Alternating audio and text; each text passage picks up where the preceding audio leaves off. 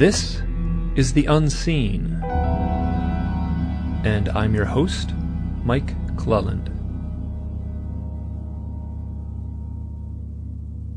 This week I will be speaking with Will Bueche, and and I need to say something. This is one of the most powerful interviews I have ever done. Both of us went much deeper, much deeper into our experiences than I had expected. Uh, and, and I'll also add that both of us were a little nervous before this talk began. We talked about it just before we started recording the show. Will worked with the late Dr. John Mack, the Harvard psychiatrist and author of the 1994 book Abduction and the 1999 book Passport to the Cosmos. Over the years, Will has been cataloging, digitizing, and transcribing the sessions and writings and spoken work of Dr. Mack He's also been involved at both the John E. Mack Institute and as a consultant at the John Mack Archives. He's been providing the media and researchers with documentation to help keep the important work of Dr. Mack alive and available. I've known Will for about 10 years, and I am continually amazed at his composure and sensitivity in the face of these challenging experiences. This audio conversation was recorded on Monday, July 15th, 2019. Please enjoy.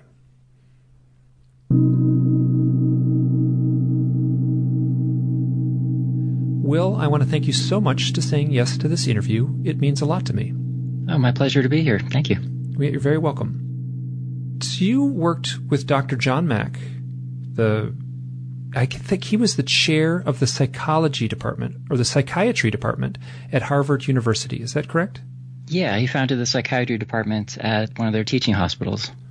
And you worked with him, not at the beginning, but during the time that uh, he was doing research into what we would call UFO contact.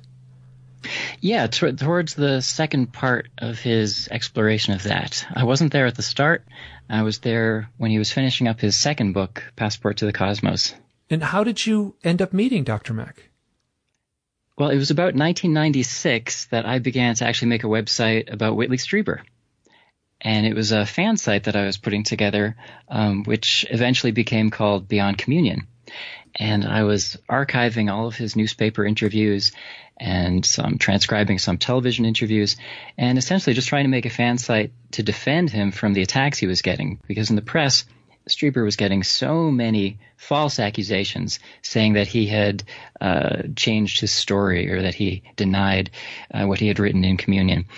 And I knew that wasn't true. And I really wanted to put up a site that would just defend him without him having to do anything. So I was uploading all these book covers, newspaper interviews, and such. And as I was transcribing Strieber's interviews, I also had recorded an interview that John Mack had conducted on a Boston radio station. And I wasn't really familiar with John Mack at the time, but I was interested in alien encounters. And so I transcribed the recording with John Mack. And I need to check on the spelling of some of the names he mentioned, which led me to Mack's website. And their website at the time was really dull. So I sent them my transcript and suggested they post it, and they called me back, and they were so impressed by the accuracy of my transcript, and they needed transcribers to type up the interviews that Mack was having with experiencers. So they hired me as a transcriber, and that's how I began working for John Mack, receiving audio cassettes and typing them up. And within a year, I was invited to work at PEER, the PEER office, the Program for Extraordinary Experience Research, um, outside of Cambridge. And that's how I met Mack. I wasn't, I hadn't even read his book at the time that I uh, that I met him. You know, I remember the the Beyond Communion site, and I remember there was actually you posted a very good interview with the, and I can't, I'm drawing a blank on the man's name, the fellow who did the the painting for the cover of Communion. Ted, Ted Seth Jacobs. Yeah, I contacted him. He was living in France, and we had an email interview conversation about how he painted the cover of Communion. Oh, you did the interview. Yeah, I was. I okay, was, oh, that's right. Yeah. Okay, that's right. Because the site has been down for some time.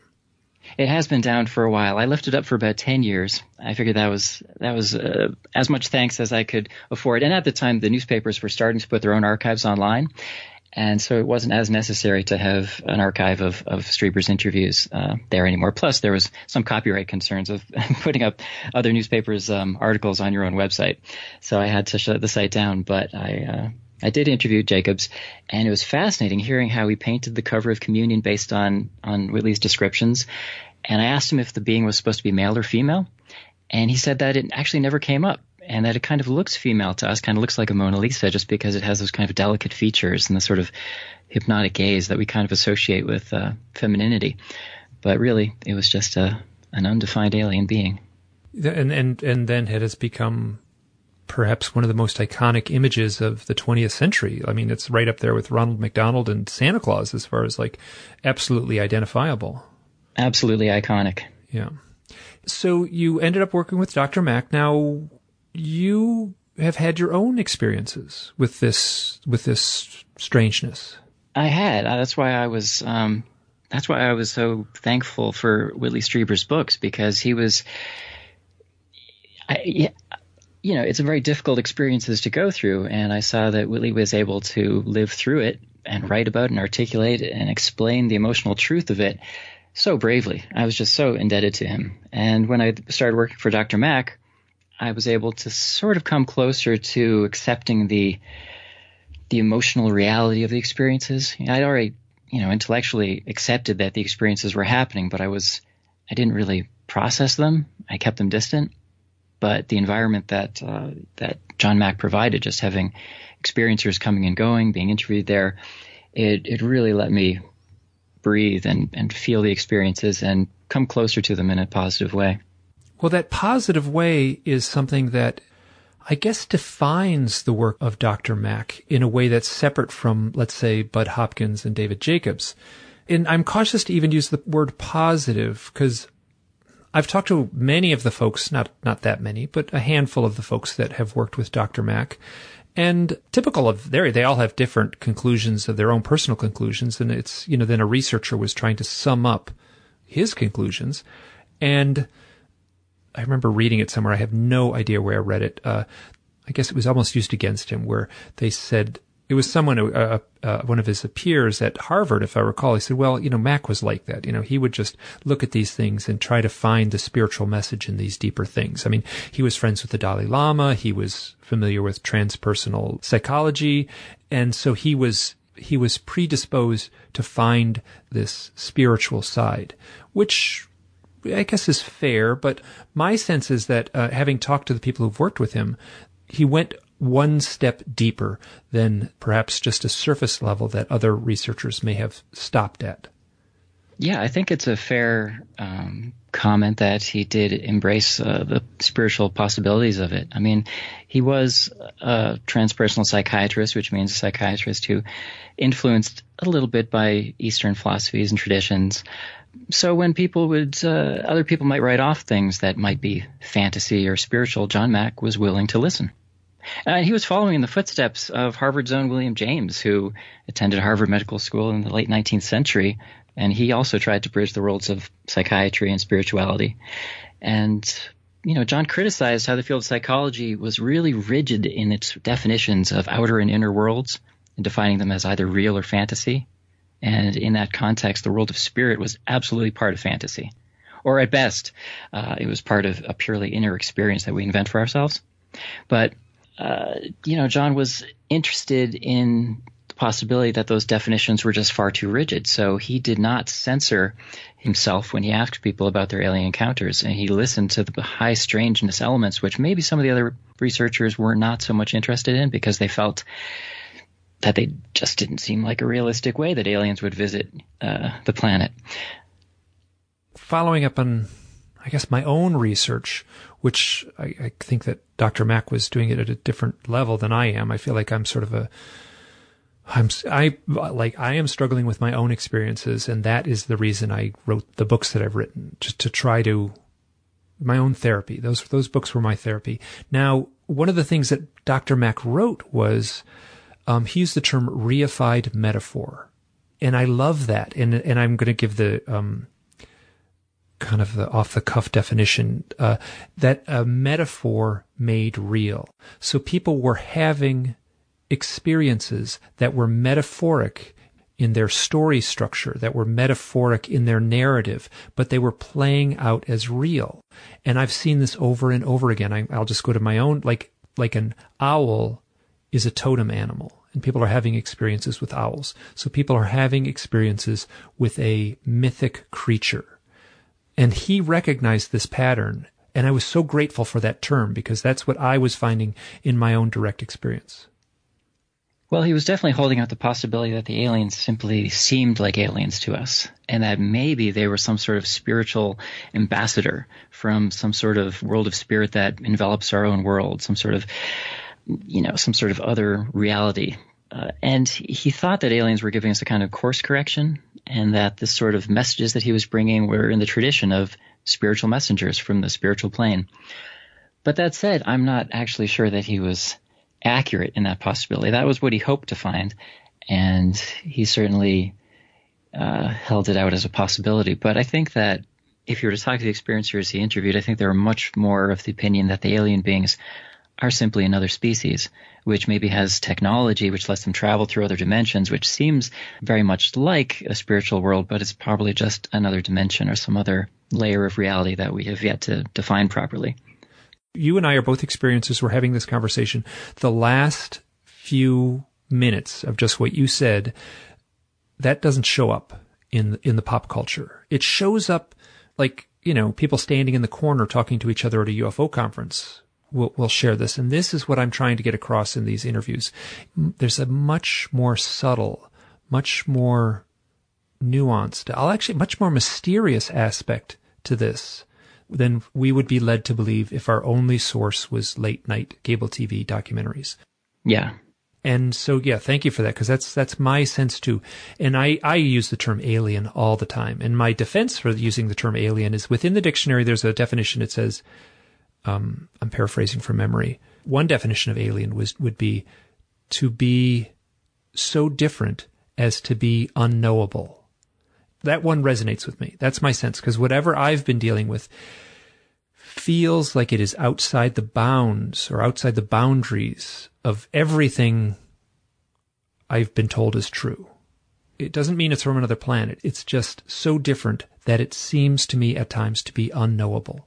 Yeah, it's a perfect adjective as well as a noun. It's it's the right word.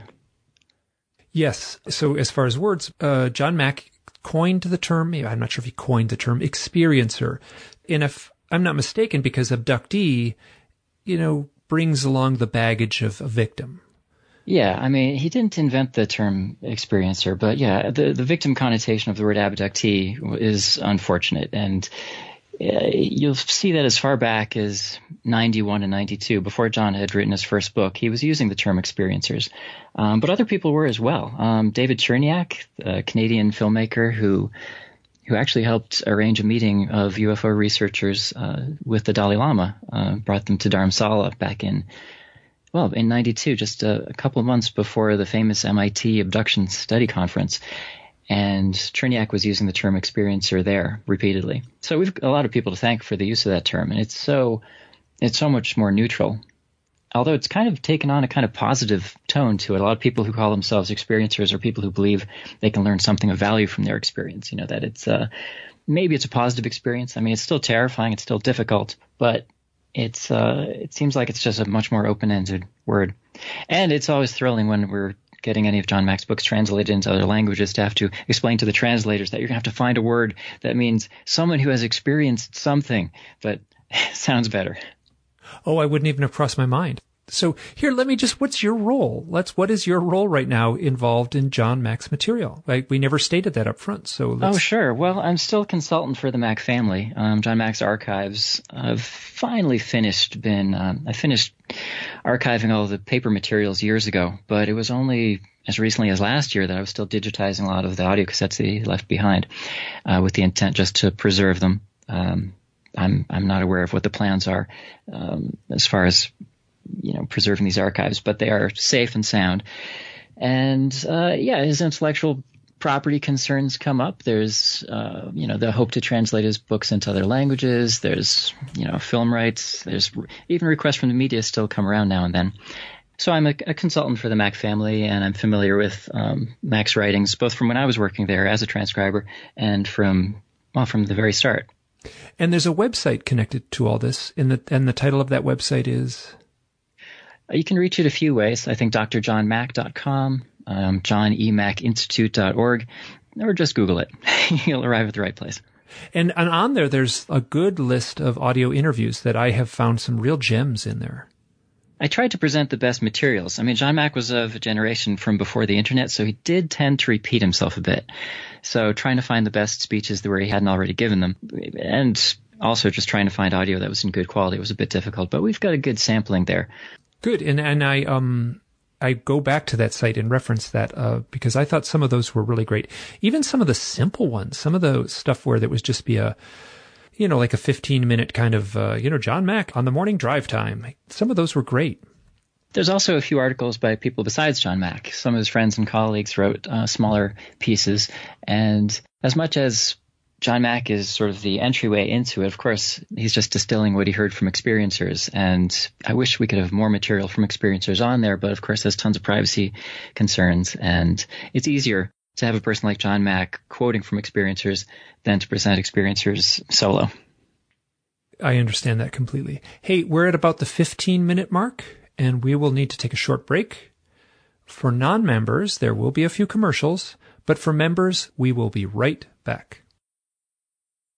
And we have returned. We are doing an audio interview with Will Bueche, who worked with John Mack. and, you know, one thing we did not touch on, and I don't really think it's that important to touch on because anyone who's made it this far and who has come to this site is probably familiar with the Harvard inquiry. And I think inquiry is almost too subtle a term. I think it was, it was pretty, they were playing hardball. And John Mack released the book Abduction. And in that book, he took the people who had these experiences seriously. And that caused quite a commotion that he actually referred to as Kafkaesque. And we don't need to go into that. I think it would just, it would take away from the time that John worked with these experiencers and John tried to make sense of this complicated issue. For me personally, I have a much deeper interest in the human story of his, his work with the experiencers rather than the bureaucratic issues that, that welled up with his employers. Sure. And the important thing is that he kept researching the subject even after he had had that terrible experience with Harvard. Yes. Yes. As I said, he used the term Kafkaesque to describe it. And, and, um, here, I'm Ralph Blumenthal, the fellow who is now at the forefront of the New York Times newspaper articles. There's been a handful of them that have discussed UFOs. It's my understanding, well, he, first of all, he wrote a wonderful article I think back around 2012 in Vanity Fair about John Mack. It was a very straight, clean, balanced article that anyone listening now should search that out. And then it's my understanding he's talking about turning that into a full book. Yeah, I've I've actually been familiar with his progress on writing that biography because as a custodian of the archives, I was digitizing John Mack's own therapy sessions, not sessions with experiencers, but his own therapy sessions. And whenever I would come across something where he was reflecting on why he was conducting this research, I'd, I'd uh, send it over to Ralph. And my impression is that he's in the final stages. As you say, he took some time off when in the end of 2017 he wrote that fantastic New York Times piece on the Pentagon's UFO program. And he's now returned to the manuscript, and as far as I know, it's in the hands of the editors. So no publishing date yet, but I'm hopeful that we'll see it in the next couple of years. That's wonderful. That's wonderful. And also, as Ralph Blumenthal also wrote an article in April of 2017 where he interviewed a woman named Cheryl Costa, and she wrote a book called UFO Sightings Desk Reference. And it's a pretty dry book in the sense that it is data, it is charts, it is a cross section of all 50 states and I want to be careful, but a decades long study of the UFO sightings in each 50 state, each of our 50 states. It paints a pretty powerful picture that a lot of people are seeing a lot of UFOs. And he wrote an article about that in April of 2017. And, and I was at some, I mean, at some point I just was shameless. if I wanted to get a hold of someone, I'd figure out a way to get a hold of him. So I sent him an email and he got right back to me, which was great. And I said, I got to ask, how did you get this article through the gatekeepers at the New York Times editorial department? And I, and I should, I'm doing this from memory, but he said something to the effect of, I was very familiar with the stance at the Times and I presented this article very carefully. And so it got through. And then, you know, some months later, he had that second article with Leslie Kean and Helene Cooper. That was the one you just referred to. That was, in a way, a lot of people in this little field refer to that as, as disclosure. That's it. That's disclosure. That article. Maybe, maybe not, but that certainly was a remarkable article. And the accompanying videos that he was able to present on the New York Times website itself. Exactly. Yes, correct. Yeah. So yes, I'm not saying I'm not downplaying its remarkable power, but I'm I'm very cautious to say that there has been full disclosure on the part of that, that people are craving in the UFO field. I'm not craving it because I feel like I've like nobody has to prove anything to me. I've had my confirmation experience. Exactly, but it's still a tremendous accomplishment on his part, and and I should say that I, I don't know what to expect from his biography of John Mack. He's got a reporter's ethic, which means he doesn't let us see a single page. But I do know that the Mack family shared a great deal of Mack's archives with him, and so the opportunity is there for a really insightful look at John Mack's life and why he decided to research experiencers and you know what he got from the experience and how it changed him. And and then I'll just go back to that Vanity Fair article, which treated him extremely fairly. So I, am not worried. Let me put it that way. That experiencers will be made fun of in that book. So. But it's a difficult subject, like we were talking about earlier. There's layers to this experience, and the difficulty always with a person who's coming to the experience new is they assume that it's about silver flying saucers landing on a person's yard, and you have to tell them it's actually much stranger than that. It's more David Lynch than Steven Spielberg. It's a it's a meeting of worlds. It's a meeting of dimensions. It's a meeting of realities, not necessarily just a meeting between people from different planets. Absolutely, yes. And and if he's as as if if he's as prudent a writer as I hope he is, then I think he'll certainly touch on that if he doesn't bring it to the forefront. He's taken years writing this to get it right, so I'm optimistic. Good, good. There was also a film project in the works, and there's actually an audio interview on Coast to Coast AM. Uh, George Knapp hosted the show, and he talks to a Hollywood insider who's uh, I think she's a producer. Her name is Denise David Williams, and she has been trying to get a feature film made about John Mack. Yeah, that's true. I'm a consultant on that project, so I can't say too much about it, but it is still happening, and there's been interest, as you may have read a few years ago. Uh, for a time, Robert Redford's company was interested in it. We didn't quite see eye to eye on the storyline there, so it is now out to other people, other studios, but there's a real potential to tell the story that way as well. But it's also a difficult uh, decision to make between do you want to tell the drama story of of uh, the sort of Kafkaesque trial or inquiry that John experienced at Harvard? Or can you tell the story of the aliens at the same time as you're telling that story? How much do you tell of each? Um, if you tell too much about the aliens, does the film start being perceived as science fiction?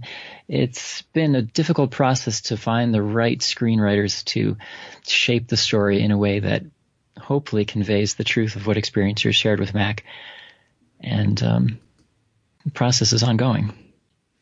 Yes, all those struggles I can imagine. And now there's also a film in the process. This is a documentary about the Ariel School event. This happened in rural Zimbabwe on September 16th, 1994. I'm referring to my notes.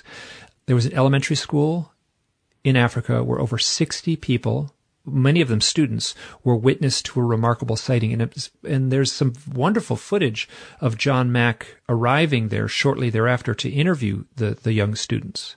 I think everybody's seen some of this footage because it's been bootlegged on YouTube for ages because it is so compelling that even if even if only like two or three minutes of that footage had been released on programs like Sightings back in the day, uh, people recorded it and they shared it and they wanted to see more. And we had all the videotapes after John Mack passed away. We had these aging U-matic video cassettes that uh, we thought, well, we better digitize these and we could release them as some kind of like little half-hour documentary or something.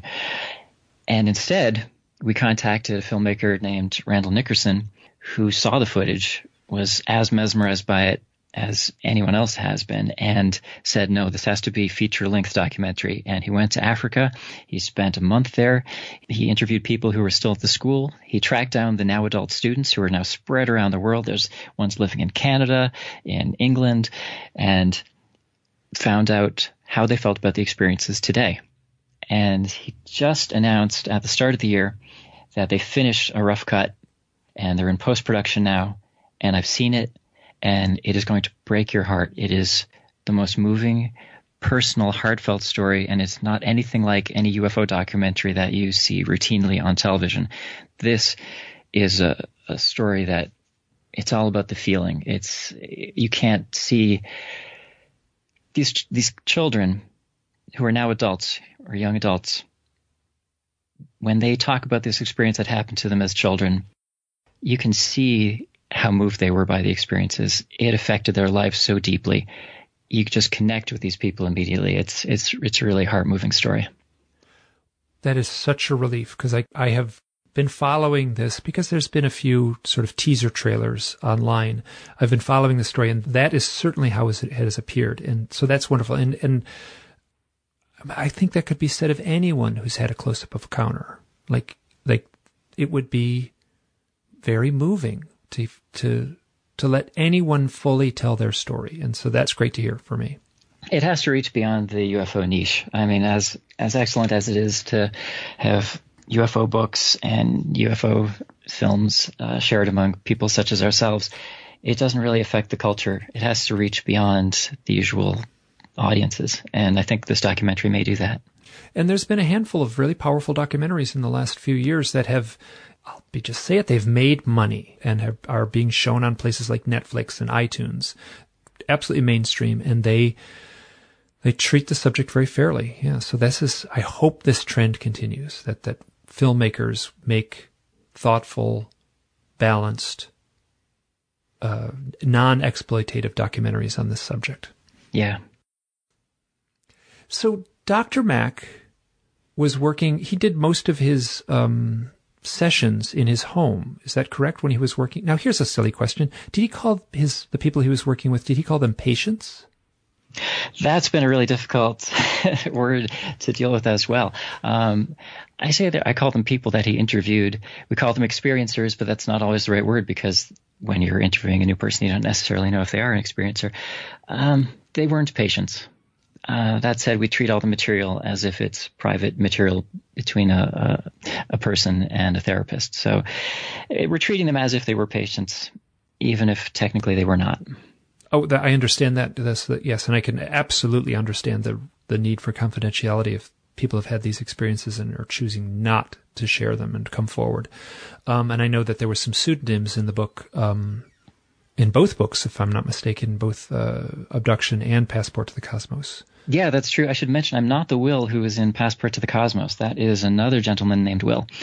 And as you say, a lot of the names are not their real names anyway. Yes. As someone who's looked into this and has talked to a lot of experiencers, and I've also talked to a lot of researchers, and oftentimes the people who have had, uh, like the, the hypnotherapists, or the researchers will then go on to have their own, at the very least, they'll have synchronistic experiences. It might stretch on to more paranormal experiences, and it might even then continue on to actual sightings. Where would Dr. Mack fall in this? He longed to have that kind of experience. Maybe not necessarily an alien encounter, but he was absolutely into meditation or, you know, even trying some uh, Aboriginal uh, medications, shall we say, you know, efforts to see if there is some way to access other layers of the world, to see if there was some kind of spiritual world that you could connect with if you grew either through meditation or through, you know, controlled experimental drug use or things like that. Um, infrequently, I should say.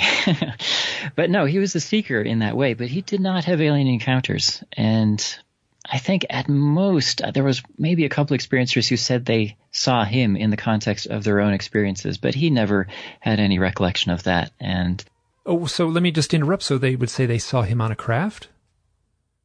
That, that's my understanding. I, I never, I, I, I, wasn't part of those sessions myself. Um, the aliens can appear in different ways to different people. You know, they're they're not always presenting an authentic um, visual appearance.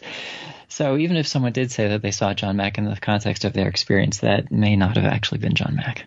Oh, I agree completely. Yes, especially if you're dealing with hypnosis, which is a very slippery subject, and and we can talk about that more in the final half hour of the show.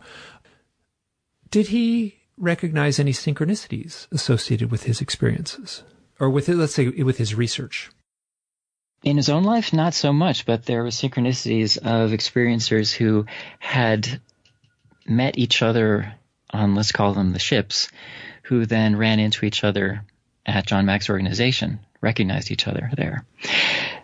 And that was perhaps because many of the experiencers came from the New England area, so I guess it may stand to reason that if if many people are being abducted one night, they may indeed run into each other.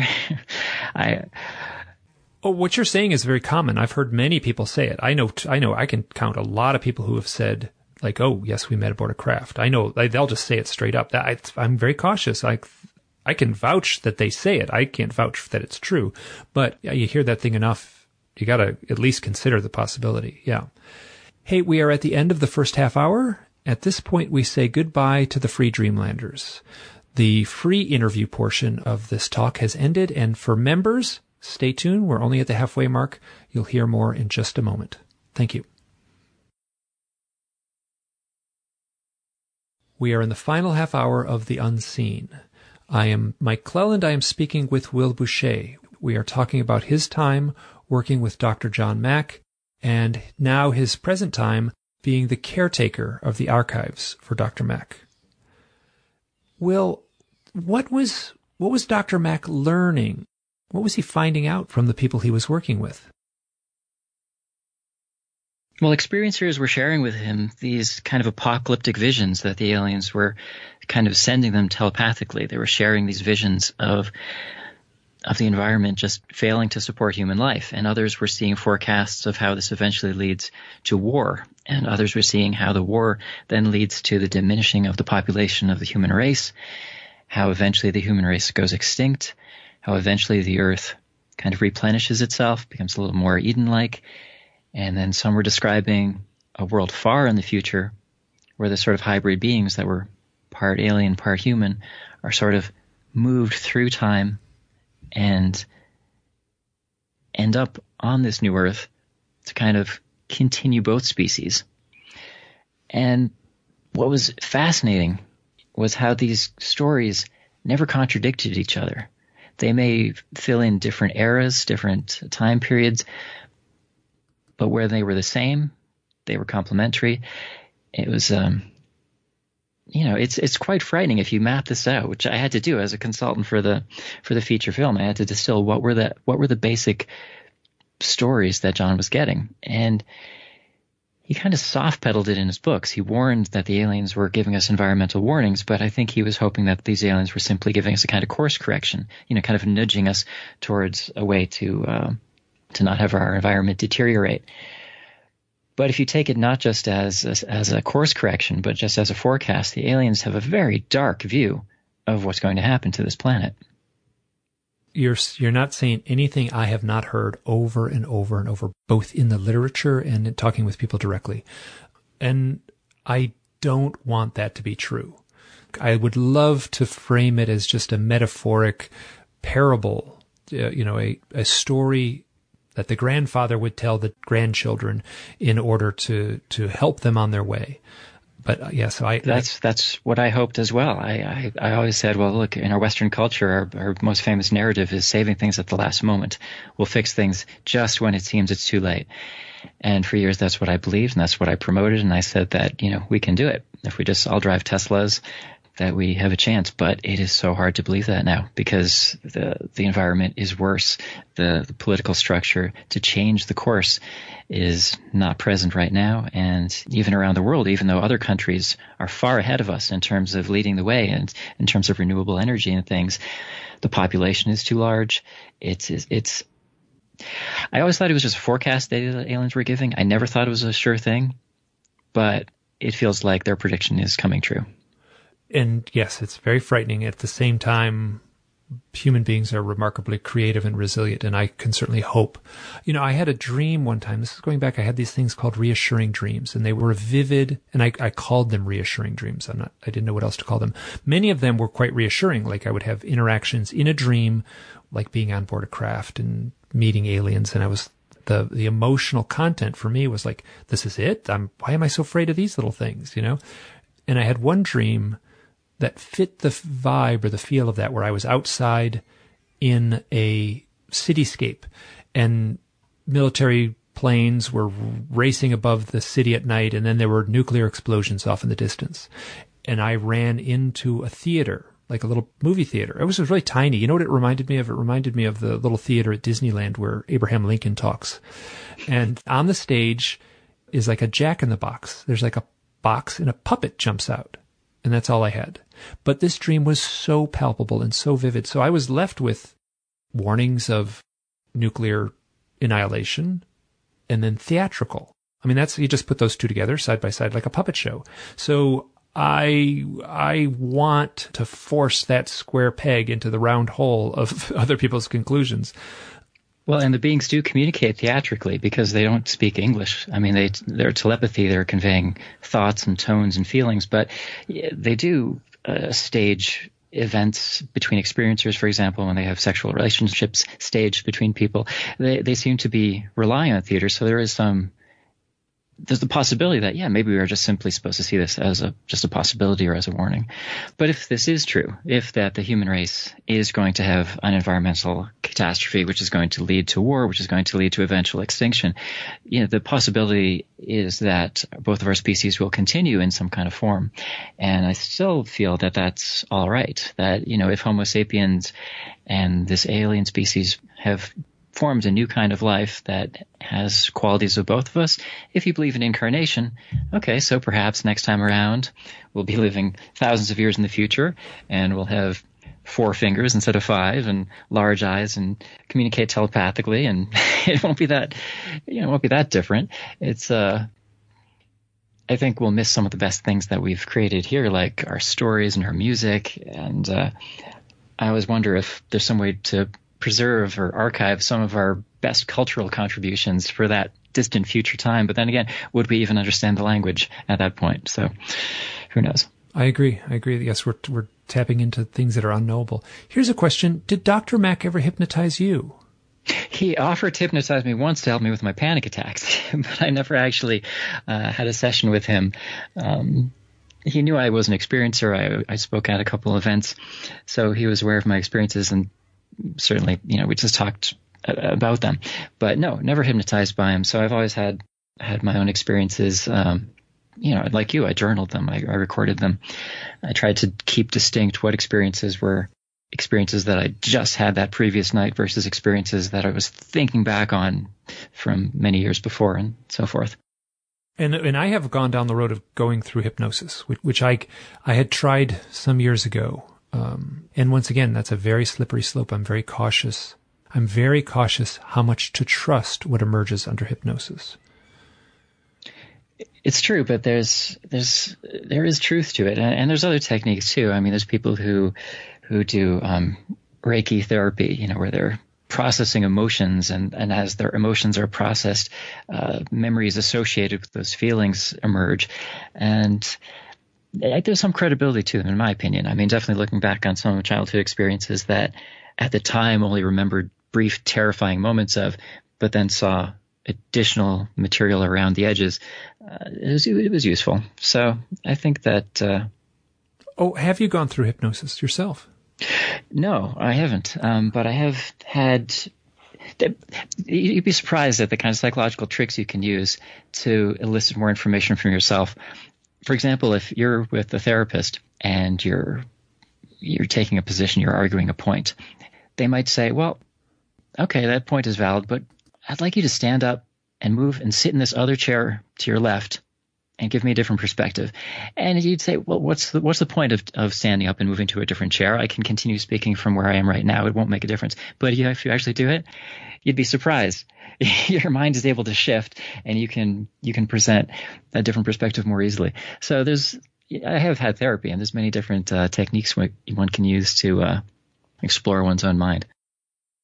Yes, and I have been through a great deal of therapy myself, and um, and I actually almost I had to stop going to therapy because, I mean, it took so many weeks to bring the therapist up to speed with what my experiences might be that it was just like I just felt like like and you could see that they were like enjoying and being entertained a little bit by my visiting to the office, but an hour would be up and I was like, well, you got about like whatever one tenth of the the full story. So it'll take ten weeks to tell this whole story and and so I found a little bit of help with therapists, but I, a lot of it I just had to do on my own. Yeah, you have to do it on your own. And for myself, being in the environments of, of John Mack's peer organization, like I said, I was able to uh, saddle up to my own experiences much more comfortably than I ever had been before because they weren't taboo anymore. Especially in those circles, yes, yes. In the book Abduction, there was a thread that emerged, which certainly may have been in the literature before that book. I think that book was 2000, excuse me, 1996. Is that right? 94. Yeah. 94. Oh, because a couple of years earlier. Okay, 94, 1994.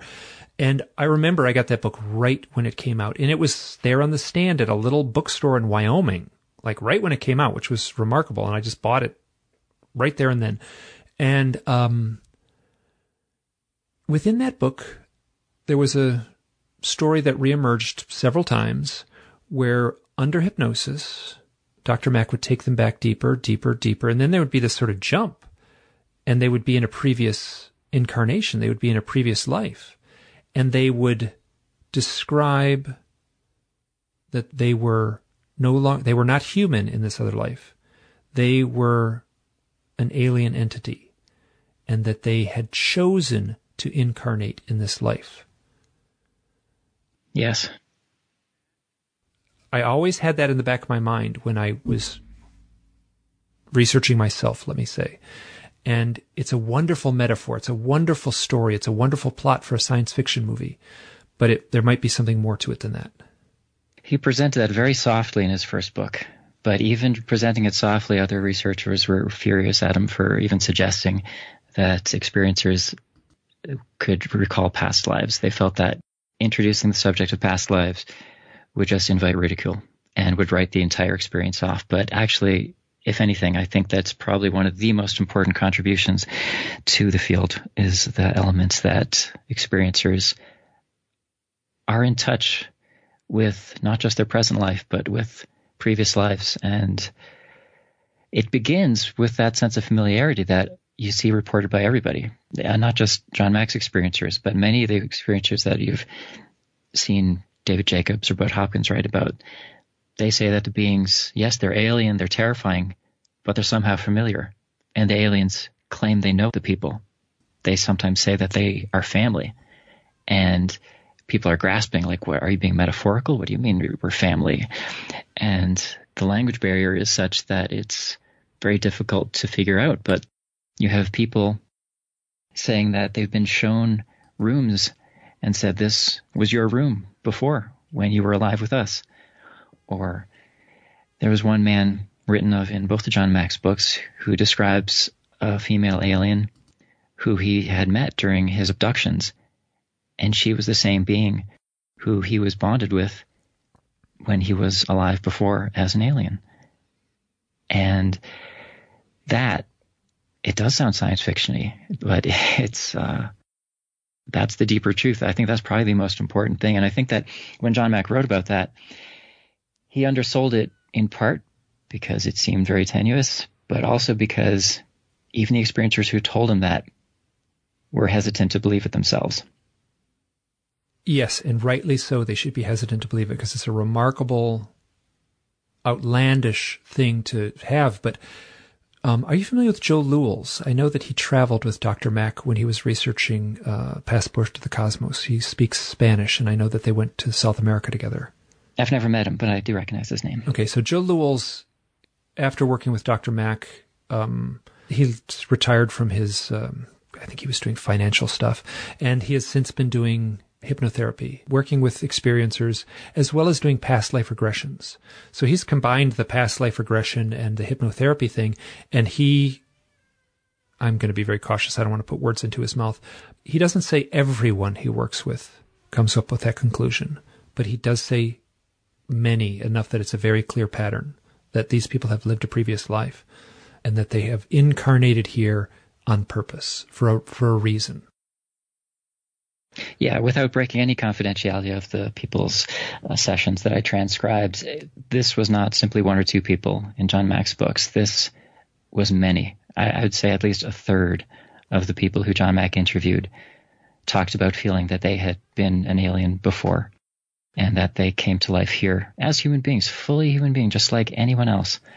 But they had lived before as the alien beings who are now returning to visit them. I'm going to share something, and I'm cautious to do this. This is your show, but we talked a little bit about this in email ahead of time. I, I, I got hypnotized by Mary Rodwell in the autumn of 2017. A story emerged in it like, like I did not know how to fit it in to my waking life.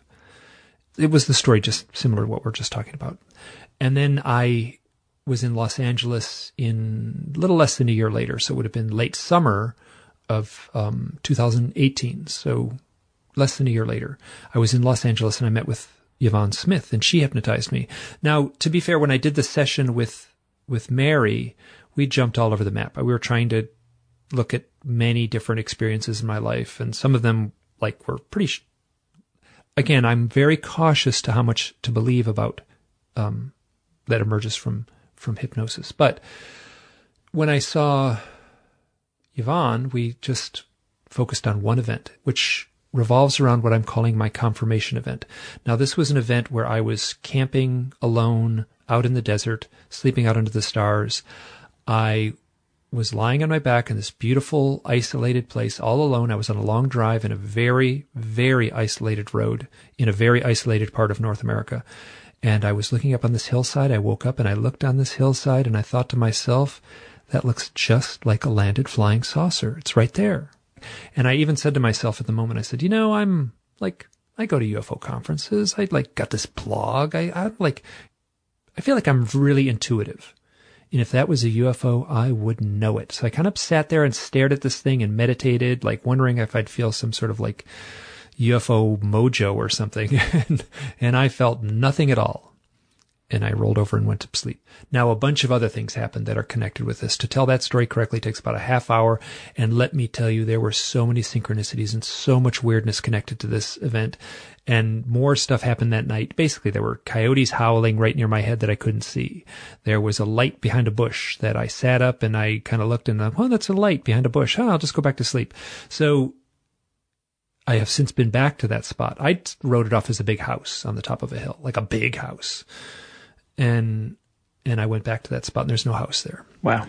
And, but I have no fear associated with that night. None at all. It was like a fun night, you know, like coyotes howling. Yeah, this was a beautiful stars. I love sleeping out under the stars. So under hypnosis with both Mary and Yvonne, like I did not want to go down the same road. It was a rerun. I saw a rerun of my hypnosis session with Mary. And it's a little, when, you know, the transcription, what I said is a little more linear. It's a little more jumbled up with Mary. And that was just, it was, there was more going on in that session. So here I am and I'm saying, I, you know, I'm lying outside. I'm under the stars. I'm in this sleeping bag and, and, and now I, I'm looking down. I'm looking down at this big round thing and I'm not in the sleeping bag anymore. And then suddenly I'm in a hallway and I'm walking down this hallway and it's this curved hallway and it's all sort of uniformly lit and it's kind of feels like sort of metallic-y but sort of glowy kind of hard surfaces and I'm just walking down this rounded hallway. And the first thing I really recognized and I said it aloud, I said, I'm not tall. Like I'm six foot tall and I'm not, I'm not, I recognized it right away. Like I'm short. I look to my left and there's a gray alien walking right alongside me. And I look to my right, there's this gray alien on the other side of me. And I look down at my hands and I had these long fingers. And I looked down at my body and I had this skinny spacesuit on. I had this little skinny body with this tight fitting spacesuit on. I'm like, I'm, I'm a gray alien and I and I remember sort of going through this, and you can hear it in my voice, like like I'm very composed and calm. I've told the story a handful of times and transcribed it and everything, so so I'm calm retelling it right now. But let me tell you, it's it's intolerable trying to listen to me. I am so severely emotional describing all this. So I, I to Yvonne, I said, take me deeper, take me, do anything, take me deeper. So she like does this little thing where she says, okay, you're going down a staircase, you're getting deeper, the hypnosis is getting deeper, you're in a deeper place. Now what's happening? And I say, I'm in a conference room. And now here's where it gets metaphoric. Like this was not on board a flying saucer, right? So I mean, I described a conference room. It looked like a tacky conference room you would you would get at a crummy motel in Muncie, Indiana, right? It had ugly carpeting. It had fluorescent lights. There was nothing on the walls. There was these ugly table. And I was standing on one side of the table and on the other side of the table were like nine or eight or 10 beings. It feels like their faces were sort of fuzzed out and, and I, and I, and like this was all coming in like flashes, like little micro flashes. I just get a little click, click, get an image. She's like, well, why, what are you doing there? And I'd ask the beings, I'm like, why am I here? What am I, why am I here? and they would say, now is the time. Like, what does that mean? Now is the time. What am I doing here? You volunteered for this. What? I didn't volunteer for anything. What are you talking about? What volunteer for this? Like, now is the time. We got stuck in this little loop of like that. Just kept on going. And then all of a sudden, I was like, like, you never told me. You never told me. And I was freaking livid. Like I was sobbing. I was like, I was sobbing. I was, I was like so angry. And I was like, you never told me there would be sadness here. Yes. You never told me there would be loneliness here. You never told me it would be this hard being here. And they would very calmly say, you volunteered for this. And, and, and it's, it is unlistenable the level of emotion that is that I'm going through in this point. So it just and I'm like, you never told me, and I was swearing at him. I, I'm not going to swear here, but I was I was, and it was like messed up. But that's not what I said, and and and they said, you volunteered for this, and now is the time. And it went on and on and built and built and built, and then it was like all of a sudden I was totally calm like all of that heightened emotion just like deflated. It felt like, like I was on Yvonne Smith's couch in her office in Los Angeles. It felt like I was a, like rigid with, with tension. It felt like someone def- put a pin in me and popped me, like, like deflated a pool toy. And all of a sudden, I just melted. And I said, I think I'm back in my sleeping bag now. And I was very composed at that point.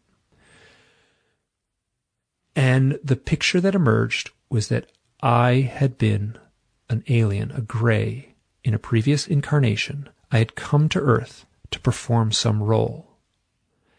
And Yvonne was like, what's the role? And I was like, I don't know. And I said, I said this under hypnosis. I said, it feels like in a spy movie, when a spy is handed the envelope, they can, they can hold on to that envelope, but they can't open it right? So, so it feels like I'm holding onto the envelope, but I can't open it yet. And that's my sense. Now, here's what I will say. You turn back the timeline. That event took place on March 10th, 2013. I am not exaggerating. I started the book. What I did is I started a, an online long format article that later became the book, The Messengers, the owl book, the first book. And I was obsessed. I wrote this article that article became a book. That book became two books. That book is now three books. That started absolutely days after after that event. And I will also say that within 48 hours of that event, like I had been denying my UFO experiences, within 48 hours of that event, of waking up in the desert and driving home, my life had changed. I knew I had a direct UFO contact experience. And so I held the floor here for longer than I wanted to, but um, that is my direct experience, and and that that was assisted by hypnosis. For me, that doesn't make it true. The hypnosis. Uh, the way I describe it is, I said, if you meet a, if like you're walking down the path and you meet a wise man, and a wise man tells you a story, like the story doesn't have to be true, but you can listen to the story and like and try to glean the lessons. I'm much more comfortable with looking at the story that way. If it's true, I'm overwhelmed. If I take a half step back and treat it as like a parable or a metaphor or a life lesson, then I'm, I can, I can, I can drink in the lessons. There, I'll, so if you want to say anything, go ahead. I feel like I'm a little jumpy right now, having said all that. Well, I'm I'm so glad you spoke about uh, the experience being lonely. I mean, I the beings tried to explain it to me as well, and you know, like you, I, I was not in a realistic environment when they told me this. I, I thought I was on an airplane. Yeah, there was airline seats, but there was like 20 or 30 of these beings around me, and they were asking me how I was doing, and I told them. And I was about age 30 at this point, and I I told them I was lonely. And that answer was expected, as if as if they knew that could be something that would happen when I was born here and and it was sad and i had to explain to them that i couldn't really remember them from before i was born and you know I, that i sort of sort of believed them and trusted them but i wasn't wasn't really sure and that was 20 years ago and my sense of myself is a little bit different now in the, in that i entertain possibilities i think of things I, I could say that i miss telepathy i could say that it feels weird having so many fingers on my hands. Literally, it feels strange. There are things that being an alien is are advantageous. I mean, stumbling over words here instead of using telepathy, I think we would be so much closer to each other if we did have some kind of telepathy where we could share our feelings more directly with with other people. And as much as I embrace that part of myself, if it was a part of myself, I'm also hit with the reality that there's also no going back. That we're born here as human, and even if incarnation is a thing, my sense was always that the alien species was dying out. That this hybrid effort to make a new species would be how the species is both of our species would continue.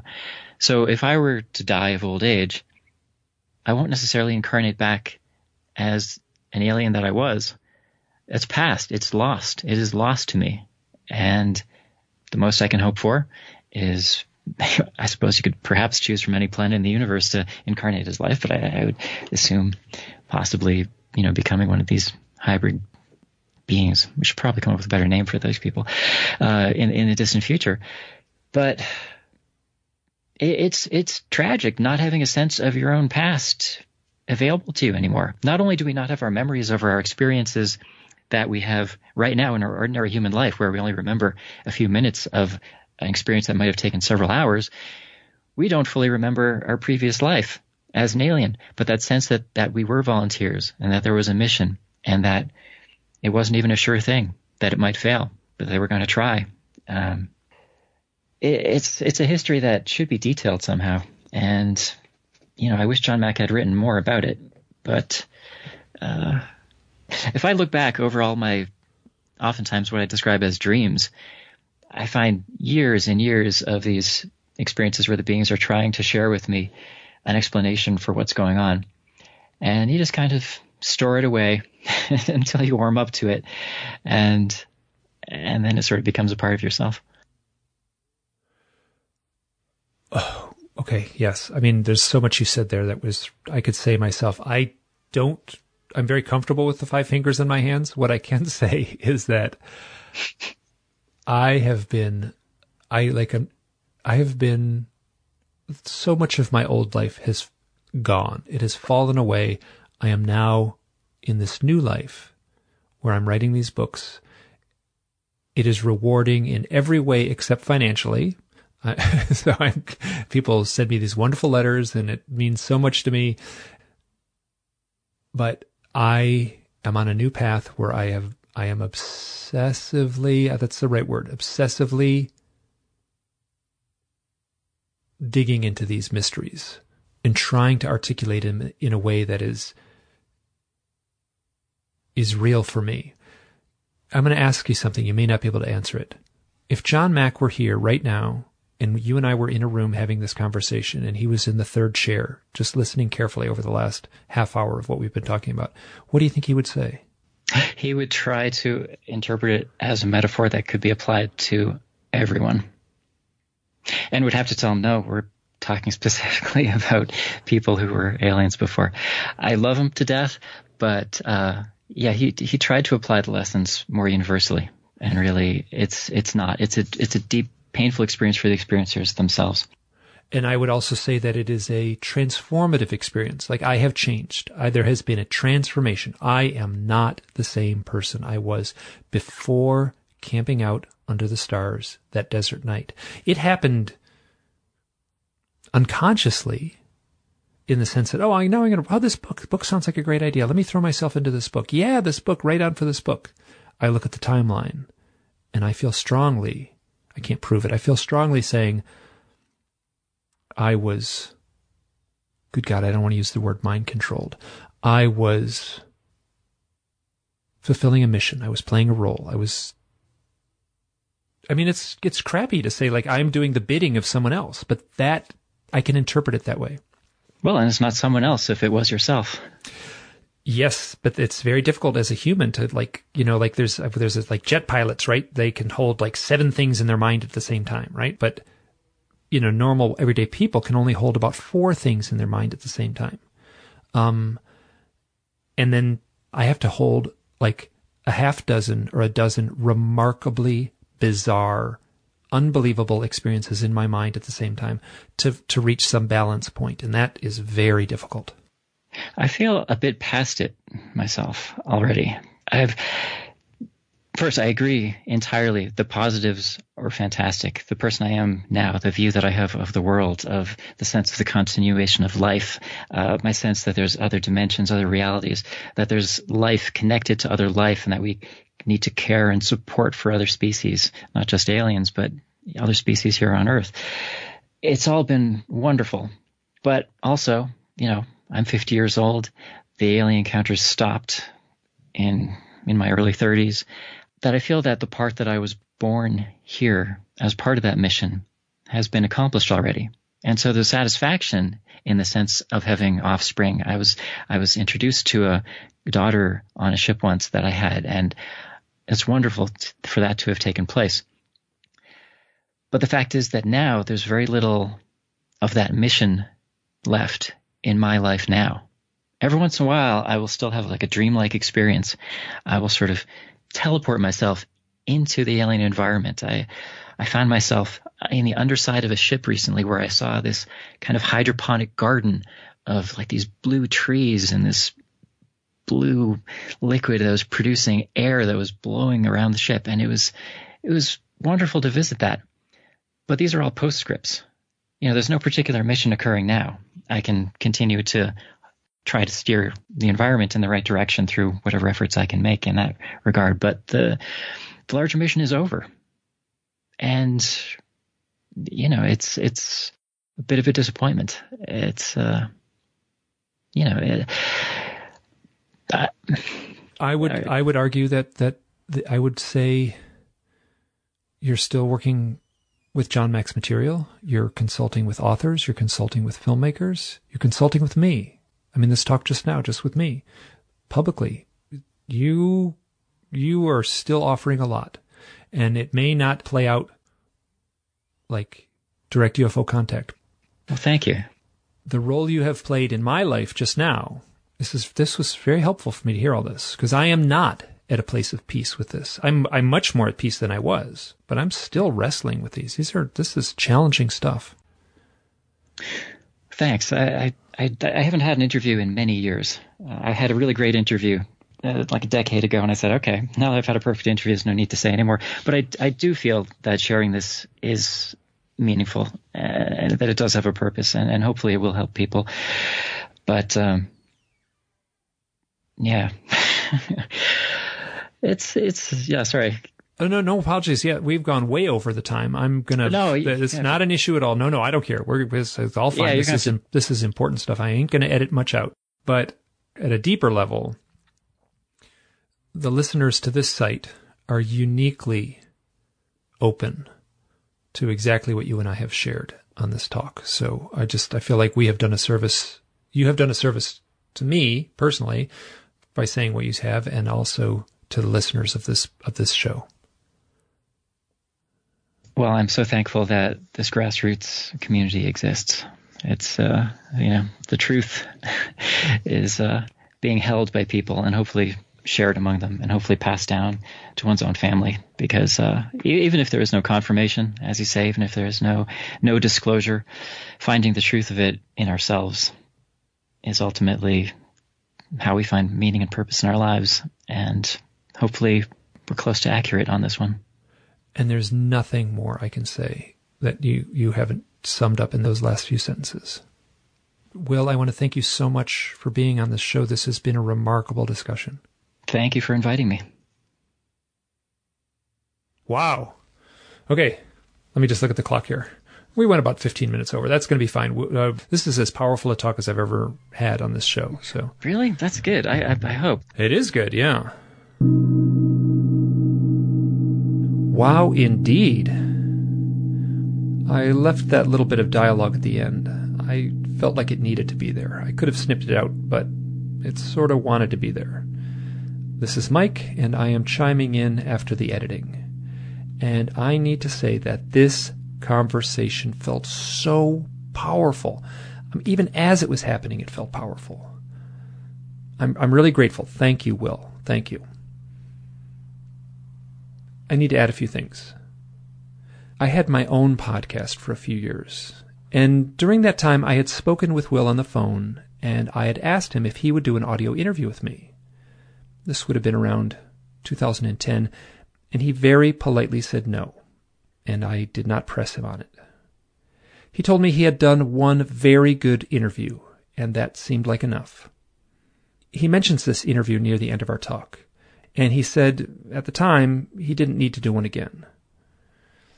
When I contacted him recently, and this is about nine years later, my request was simply that we talk about his work at the John Mack Institute. During our emails, I cautiously asked if I could bring up the fact that he was an experiencer, and I expected him to say no, but he replied, no problem. He was very aware that, that his experiences were intertwined with meeting Dr. Mack and the work he would eventually do. Uh, Will and I worked together to come up with a tidy outline for the show, and it was Will who wanted to talk about some of the things he had learned during his time digitizing and transcribing the work of Dr. Mack, including the counseling and hypnosis sessions. He wanted to discuss the messages about future events, as well as the strange issues surrounding the clear pattern of experiencers telling of having lived previous lives as alien beings. And this is something that we share. This subject, these strange, difficult experiences, these issues can be so easily exploited. The ideas and events are terribly challenging to try to convey, and we need a calm, thoughtful discussion to try to understand what is unfolding in the lives of real people. For me, Will Bueche seems to personify exactly that calm, thoughtful stance. He has spent years looking into what might be the most bizarre aspect of the human experience, and he can talk about what he's found with such grace. We need more voices like his. If you've made it this far, thank you so much. Bye now.